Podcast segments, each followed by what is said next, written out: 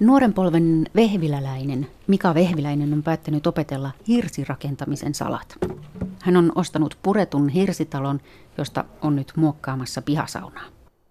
Tämä aukeaa edessä. Tässä on kaksi ikkunaa tuolla pidemmällä päätyseinällä. Ei se ole varmaan pääty, kun päädyissä on sitten nämä yhdet ikkunat, pitkä sivu. Nyt me seistään ja katsotaan sisälle saunaan, vaikka tässä nyt tämä kokonaan puuttuu tämä etuseinä, niin miten tämä asettuu sitten? Miten tähän tulee kaikki? Tuossa isommassa huoneessa siihen tulee väliseinä, sinne perille tulee sauna ja sitten pukuhuone tulee tuohon, tuohon ossaan siinä, niin kuin siinä vanhassa, silloin kun tämä oli talona, niin sillä kohdalla oli keittiö. Ja sitten tähän tulee ovi ja tästä tullaan tämmöiseen oleskelutilaan sitten.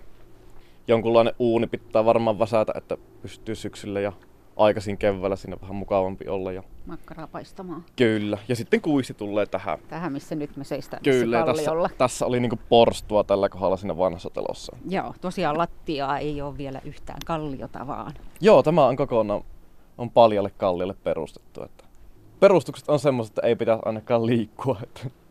No joo, pitäisi saunan pysyä tässä. Ja sitten kun terassilta käännytään ja katsotaan tonne, niin mitä näkyy?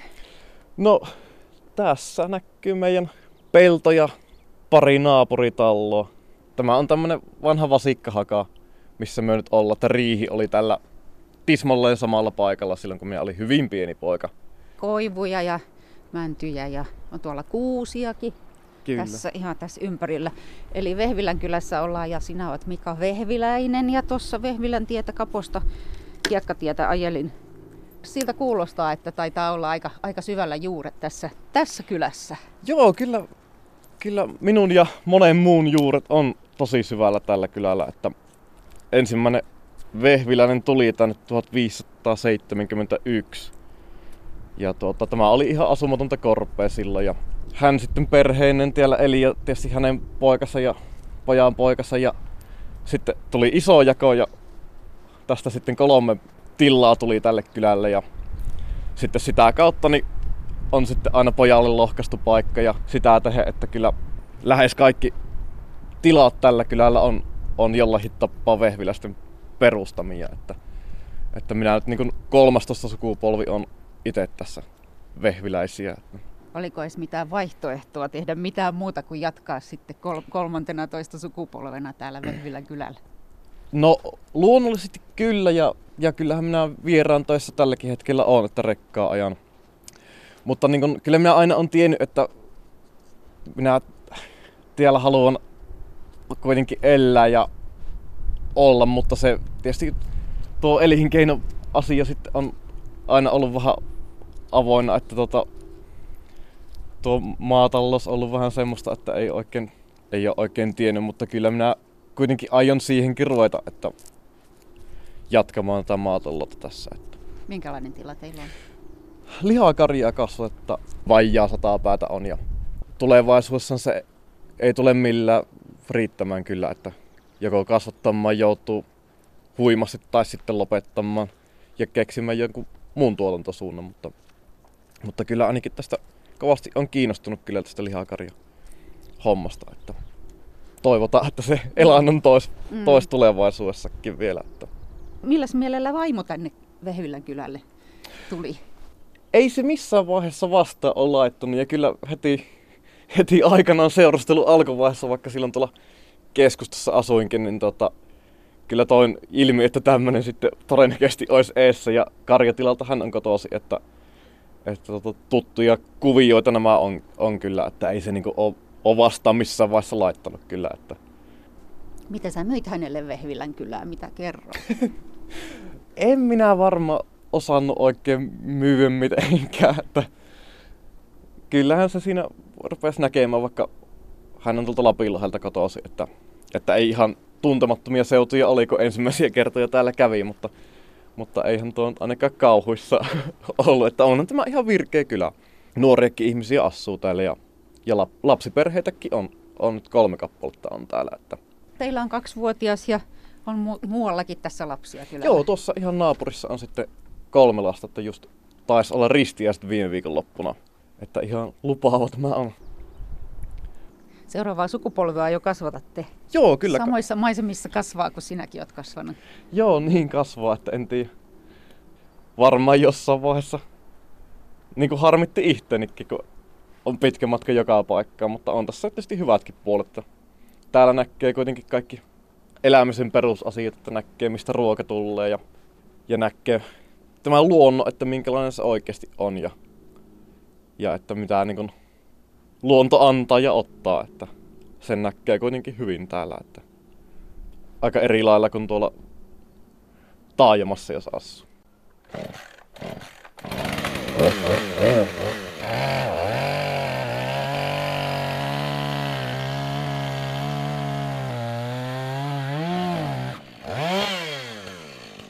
Näissä hirsissä tussilla lukee tämmöisiä B11-B, B10-B ja onko näistä olemassa sitten jotain papereita, että tietää, että mihin, missä järjestyksessä nämä leekopalikat tai hirsipalikat pitää kasata? Paljon valokuvia niiden perusteella, perusteella pysty kassaamaan. Ja ihan selkeä tämä on, kun vähän perehtyy. Helppo näiden perusteella on kasata tämä kehikko kyllä. Että hyvin tehty purkutyö oli.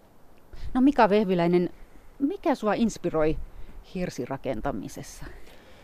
Hirsirakentaminen sinänsä on ihan lapsen kengissä minulla vasta, että ei, ei sen puolelle voi no kehua opettelu. hirveästi, mutta... Kyllä tämäkin vakuuttaa, tässä on nyt kolme seinää jo pystyssä.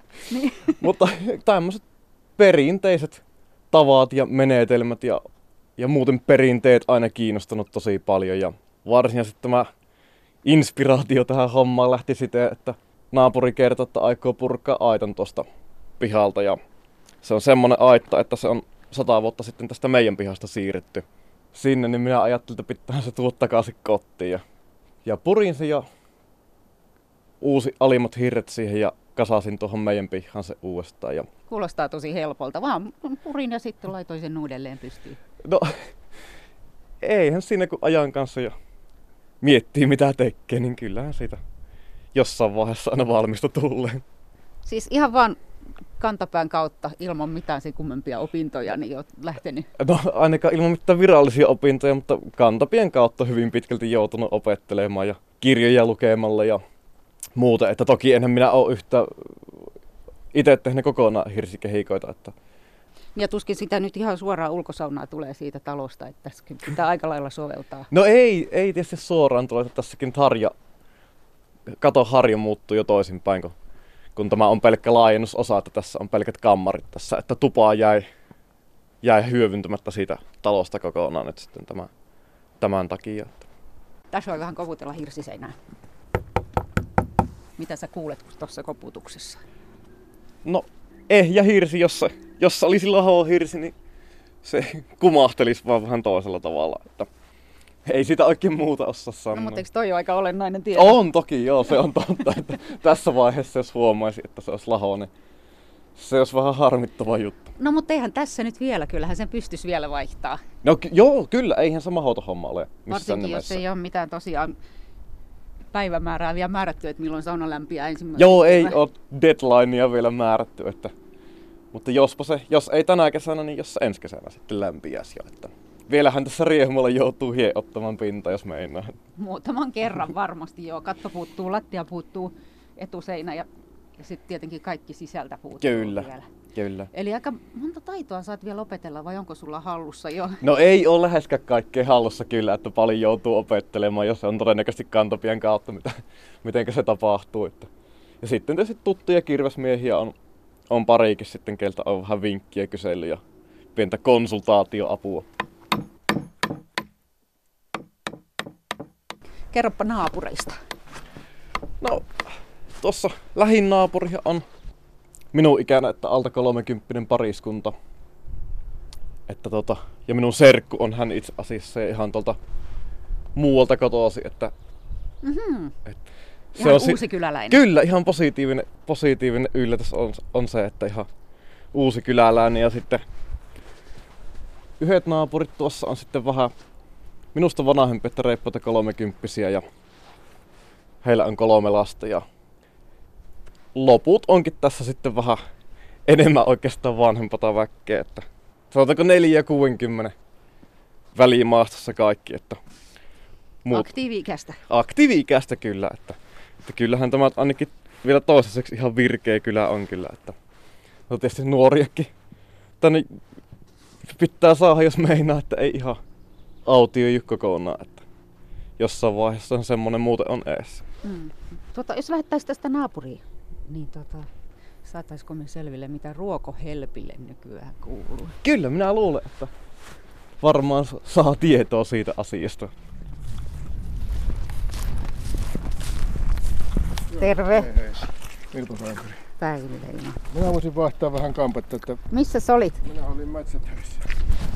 Hei hei! Silleen keli, niin menkää sisälle siksi ajaksi vaikka. Kiitos. Hei hei Päivi Leino. Täällä on niin hauska nimisiä näitä järviä, niin mikä tämän järven nimi? Jylänki. Jylänki. Jylänki. Hieno järvinäkymä teillä. Se on ihan kiva. Onko sulla kotona työpaikka? Joo, tällä hetkellä mulla on tässä kotona työ.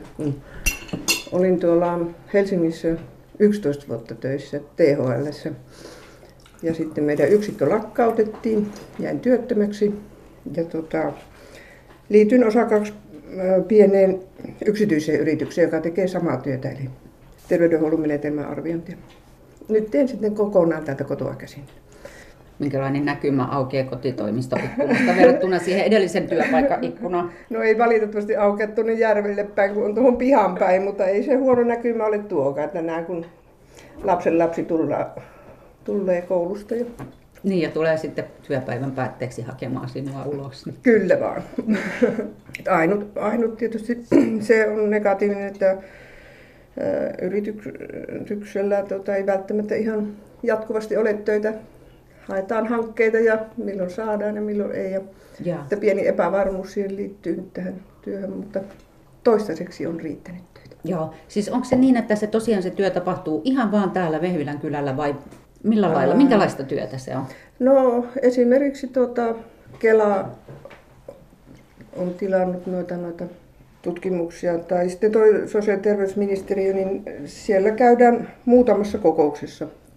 Itse työ tehdään täältä kotoa käsin. Joo. Skype-kokouksia pidetään tota, työporukan kesken ja Niin just, sillä kuulostaa kätevältä. On. Joo. Ainakin verrattuna siihen, jos työpaikka oli Helsingissä ja koti täällä Pohjois-Savossa. Juu, mutta kyllä mä silloinkin niin tota, sain tehdä paljon etätöitä täällä kotona. Ilmeisestikään tuo Suonenjoen ja Helsingin välimatkakaan ei sitten ole ihan mahdoton. Ei todellakaan ole mahdoton. Kyllä siellä kävi muitakin täältä kauempaa. Mm, 300 50, 370 taitaa olla tuosta vitosta.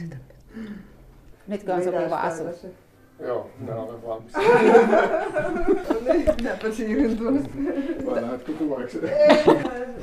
Mä katsoin Vehvilän kylän nettisivua ja siellä oli muun muassa sitten yrittäjiä, joista muutama poiminta. Pekka Vehviläinen pyöräpaalaus, puutavara Sora, Seppo Vehviläinen traktorityöt, Harri Vehviläinen kone- ja autotyöt, Pertti Vehviläinen metsurityöt ja kylätalkkari Eija Vehviläinen toimintaterapia. Mika Vehviläinen tavattiin jo kylillä tänään, mutta tota, onhan täällä muitakin kuin vehviläisiä kylällä. Ilpo Saijonkari, oletteko te muualta tulijoita? Ää, En ole tuli, tulijoita, että kyllä olen ihan, ihan kantakyläläisiä, mutta nimi on aikanaan muutettu Sikaisesta Sajonkariksi. Just, just. Eli tämä Vehvilän kylä ei olekaan pelkkiä vehviläisiä. No ei, ei ihan kokonaan sentään. Montaks teitä muita on? Ää, montakohan meitä olisi kourallinen, sanotaan vaikka niin. Ruokohelpi, se oli semmoinen, mistä povattiin uusiutuvaa energiaa. Se oli semmoinen muotisana tuossa joitakin vuosia sitten, mutta nythän se on sana, jota ei sanota enää ollenkaan, paitsi täällä Saijonkarilla. Joo, siitä on parikymmentä vuotta, kun sitä kaavailtiin, kaavailtiin hyvin tuota merkittävää energiakasvia, bioenergiakasvia. MTT sitä tutki ja, ja Vapo oli yhteistyökaverina ja, ja niiltä tiimon sitten meillekin sitä ruokohelpeä aikanaan tuli. Oliko se semmoinen muotivillitys? No ei se ehkä sitä, sitä välttämättä ollut, että sitä todellakin niin kuin, niin kuin kaavailtiin hyvin varten otettavaa bioenergiakasvia. Aika monet on tosiaan sen jo unohtaneet, mutta Ilpo Sajonkari, te ette ole unohtanut. Mitä oikein tapahtui? No se, sitä kesti ehkä semmoisen reilut viisi vuotta Vapon, Vapon sopimuksilla ja, ja sitten se vähän kerrassaan kuihtui siitä. Ilmeisesti suurin syy oli, oli polttotekniikka. Siellä oli, oli pahasti ongelmia ja näin ollen se sitten, sitten tuota pikkuhiljalleen kuivi kasaan. Miten se niin meni? Oliko se niin kuin jäänyt vähän puolitiehen sitten se suunnittelu vai miten se sillä tavalla sitten kävi? No sitä varmaan pitäisi kysyä, kysyä alan toimijoilta, että, mutta kuitenkin sinne polttotekniikassa oli, sitä oli niin kuin määrä poltella hakkeen ja turpeen seassa, mutta siinä oli sitten ongelmia ja se käsittääkseni oli juuri se suurin pullonkaula. Kuinka moni lähti ruokohölpeä viljelemään, kasvattamaan? No tässä Savossa ja, ja Keski-Suomessa niin en, en kyllä hehtaareita tiedä, mutta, mutta kuitenkin melkoinen joukko, näin, näin ymmärtäisin. Onko muut jo antaneet periksi, paitsi te? no joo, siinä tietysti tuota, niin, varmaan muutkin, muutkin ovat sitten keksineet uutta, uutta käyttöä sille helvelle niin kuin meilläkin, että tämä menee paikalliselle ylämaan karjalle kuivikkeeksi. Mutta kyllä se joka tapauksessa viljelyala, niin kyllä se radikaalisti vähentynyt on. Vieläkin voimalaitoksissa käytetään ruokohelpeä? Tietääkseni ei, kyllä se on ihan nollassa. No minkälainen kasvi se ruokohelpi oikein on? No se on, se on monivuotinen, tuulipölytteinen, hyvin massiivinen heinäkasvi. Ruoanomainen heinäkasvi, joka kasvaa viljeltynä, viljeltynä tuonne aina yli kahteen metriin. Ja sitä käytetään myös koristekasvina. Ja sitä on luonnossakin. Melkoinen metsä sitten, ruokohelpipelto. No joo, sehän on hyvin massiivisen näköinen. No sehän näyttää silloin, silloin tuota niin, äh, syksy-kesällä, niin sehän on ainakin minun mielestä tosi komea. Se on niin kuin, niin kuin pystyruis, olisi, olisi tuota korjuuta vailla oleva ruis. Näkymä muuttuu ihan oleellisesti, kun tulee ensi lumi ja, ja se painaa sen, niin sittenhän se on ikävän näköinen. Kun se korjataan, korjataan tota niin keväällä, niin se jää sinne talven alle ja sittenhän se on tosi ikävän näköinen, hangen alta siltä vähän pilkahtaa. Aika jännä, että se korjataan vasta keväällä. Eikö yleensä kaikki korjata syksyllä? No, joo, just näin, mutta, mutta siinä haetaan sitä, sitä tota niin, pienintä mahdollista kosteutta. Sen takia se korjataan keväällä. Tulee vaan mieleen vetiset keväiset pellot, mutta... Joo, si, siinä just tullaan siihen, että, että se, se työ on kyllä hankalaa, mutta, mutta sitten se kasvusto, niin sehän on ihan ruutikuivaa. Miten se korjuu tapahtuu? No se tapahtuu, että se ihan pyörä niitä tai... Koira tuli oven taakse. Pitääkö sen päästä sisään? Ei tarvitse päästä sisään. Se on kyllä sitä mieltä, No sitä, sitä vailla se on, mutta ei, niin. nyt lasketa sitä. niin, niin se tuota, niin, paalataan pyöräpaaliin. Yksi paali painaa semmoisen noin, noin vähän reilu 300 kiloa. Kuinka suuri osa pelloista tai työstä teillä on sitä ruokohelpeä? No meidän pellosta on, on valtaosa. Miksi olette jääneet siihen, vaikka monet on luopuneet? No ei oikein, oikein olla, olla parempaakaan käyttöä pellolle keksitty. Että, että siinä, siinä on se hyvä puoli, että kun se kerralla, kerran kunnolla perustetaan, niin, niin se on todellakin monivuotinen ja aina kymmenen, kymmenen vuotta menee niin kuin seuraavan kerran tarvii uusia. Ah, siis kerran kymmenessä vuodessa kylvetään? No suurin piirtein. Se on aika mainiota. Joo, se on, se on yksi niitä hyviä piirteitä. Koira taisi antaa periksi vai? No, ei se ihan hyvillä ole. Että mikä se ratkaisu, että yksin nämä velvoitteet, mitä niin kuin bioenergian suhteen Suomella on, niin täytyy jotakin hyvin isoa tehdä. Se on, joka se sitten se muoto mikä hyvänsä, niin lähiaikoina täytyy tapahtua. Mitä sä näet, että mikä olisi semmoinen suunta sitten? No siinä on varmaan monia. Siinä on, on, on metsästä tuleva bioenergia ja ehkä joku, joku onko se nyt sitten paju tai tuleeko tämä helpi uudelleen ja aurinkoenergia mitä kaikkea. Et se on varmaan yhdistelmä niitä. Niin Tekniikkahan just. kehittyy ihan hirveästi. Monista pienistä puroista Joo, sitten karttuu. Mutta joka tapauksessa niin jotakin täytyy tehdä. Se on ihan, ihan se. No Ilpo Sajonkari, teitä asuu tässä samassa pihapiirissä kolme sukupolvea. Se ei ole mikään itsestäänselvyys. Ei ollenkaan. Ei. Vai onko se Vehvilän kylällä itsestäänselvyys? Öö, no ehkä se nyt ei täälläkään ihan itsestäänselvyys ole, vaikka, vaikka nuoria perheitä, pieniä lapsia, uusia taloja on, on ihan viime aikoina hyvin ilahduttavasti saatu, niin eikä se itsestäänselvyys kuitenkaan olisi. Mm. No minkälaista, minkälaista elämää täällä Vehvilän kylässä vietetään? Joo, sepä onkin no, varmaan semmoista, semmoista normaalia maalaiskylä-elämää, että porukkahan käy paljon töissä muualla ja, ja on toki, toki perinteistä maataloutta, just tätä urakointia ja, ja liikuntaa harrastellaan ja kaikkea sen semmoista. Käydäänkö metsällä, kalalla, Toki sienessä, ne, ne, ne, nehän ne on ne Niin. perinteiset kyllä. Lu- luonto. Mm, no se on yhdellä sanalla sanottuna näin. Minkälaista luonto on täällä Vehvilässä? Se on hyvin, hyvin tota, nämä on aika, aika mäkisiäkin ja vesistöjen rikkomaa, suht runsaspuustoisia, enimmäkseen reheväpohjaisia metsämaita, että näin minä sen kuvailisin. Joo, ja tosiaan siis tämä yksi järvi näkyy teidän tästä olohuoneen ikkunasta. Ja sen nimi nyt oli? Ja Jyläkijärvi. Jylänki. No, kyllä. Sitten on muitakin järviä. On, tässä on kuvanssia ja siitä on sitten yhteyksiä Sorsaveteen ja ties mihin asti sitten. Mitäs kertoisit mulle Hännisistä? Hänniset viljelee mansikkaa pitkän linjan ammattilainen mansikan viljelyssä. Mitäs tästä löytää Hännisille tästä teidän paikasta? Hännisille löytää sillä tavalla, että Vähylän tietä jatketaan kohti Ysitietä noin, noin pari kilometriä ja heti tien varressa sillä jälkeen oikealla. Siitä löytyy. Kiitoksia.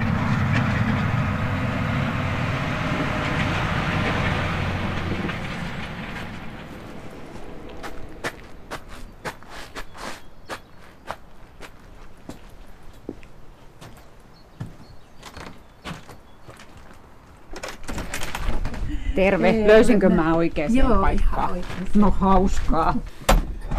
Päivi. Helena. Kiva tavata. Anni se Vuoden kiireisintä aikaa Helena ja Heikki Hännisen marjatilalla on heinäkuu. No se tarkoittaa se, että, että meillä on kaikki poimijat jo tullut. Ne tulee pikkuhiljaa siinä kesäkuun aikana. Ja kun eri lajikkeita, niin ne kypsyy pikkasen eri aikaa, mutta se, se on yleensä se heinäkuun alku, se, milloin on suuri, suurin sato. Minkä nimisiä mansikoita teillä kasvaa? Lajikkeita. Niin. Oh, mitäs meillä nykyisin on? Siellä on hanioita, sitten on polka on ihan mitä on eniten. Malviina. niin Malviina ja sitten...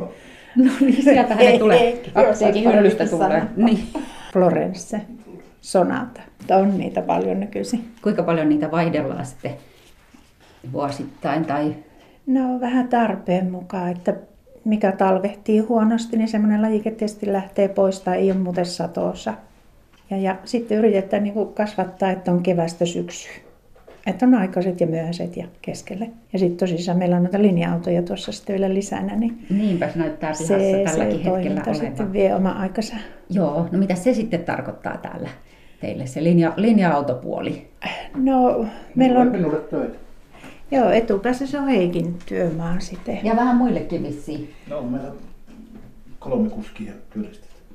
Minkälaisia ajoja ne on? Meillä on kouluajuja ja sitten ihan telausajoja ja sitten itse järjestetään jonkin verran. Ai jaa, minkälaisia matkoja olette tehneet? No se lähinnä tuonne Baltian päin.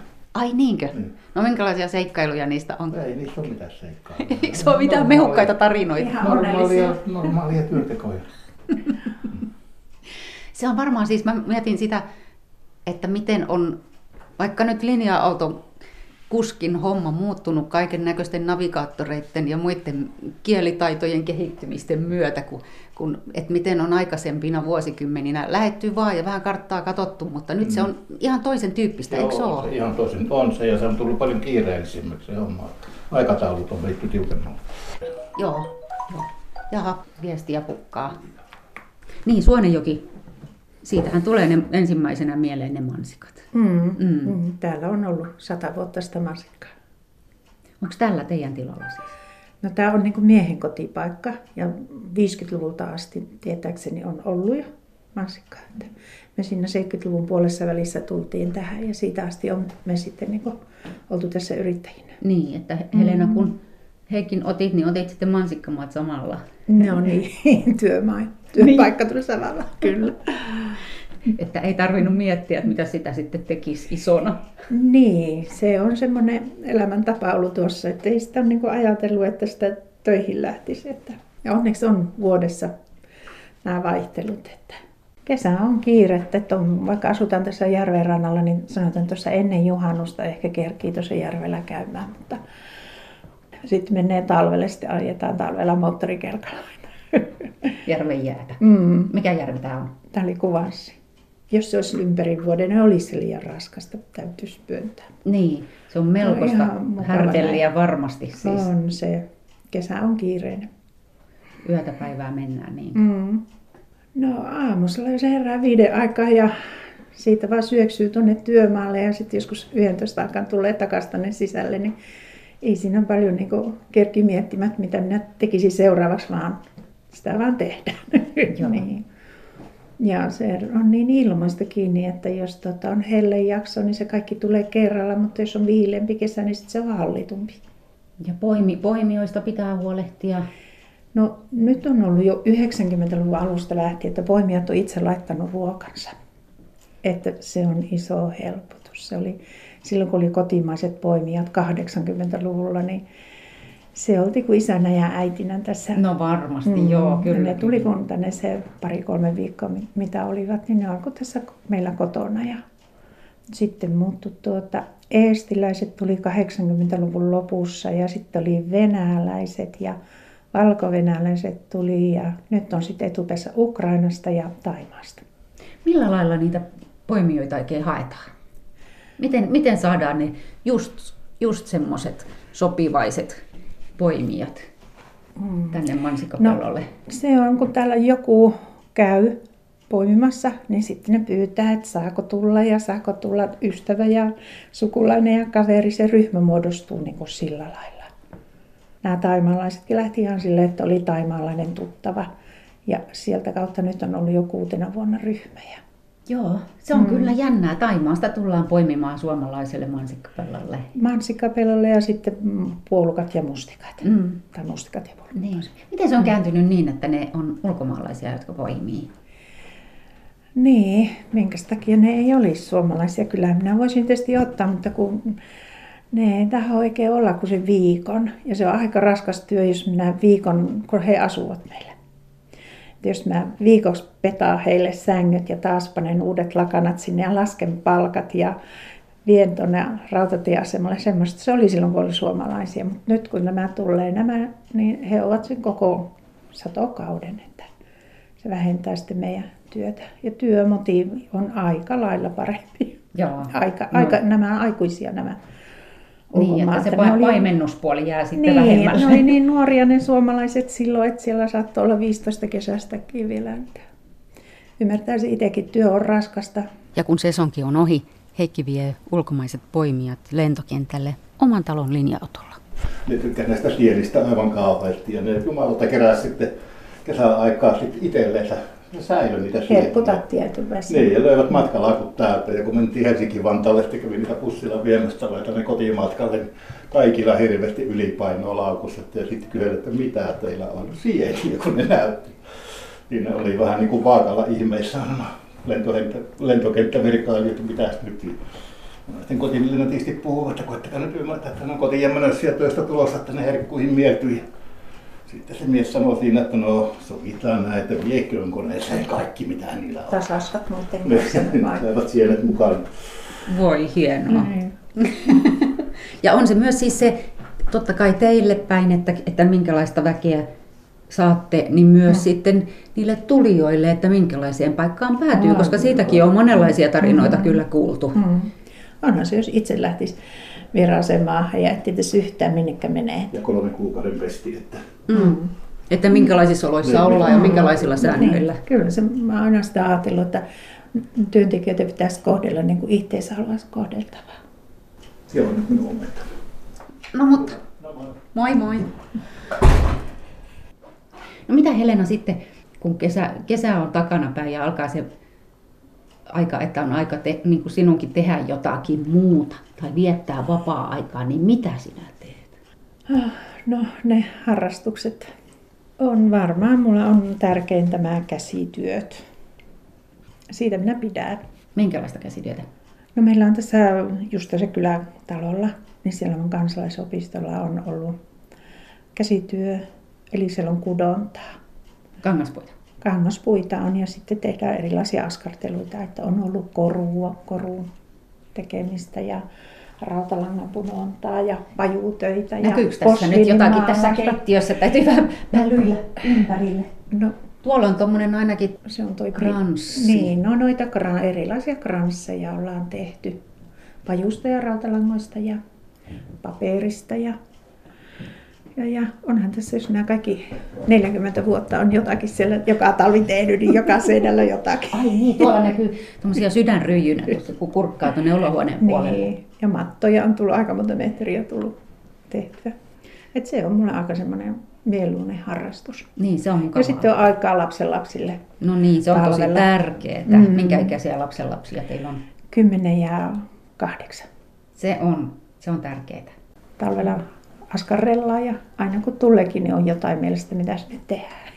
Oletteko te mummo ja pappa vai Joo, mä oon mummi ja Heikki on pappa. se on Arun nimi? Mm, se on. Kiitos tästä vielä. Mitäs mä... Tuolla. Se on semmoinen oma. Noin. Kiitos, hei vaan. Hei.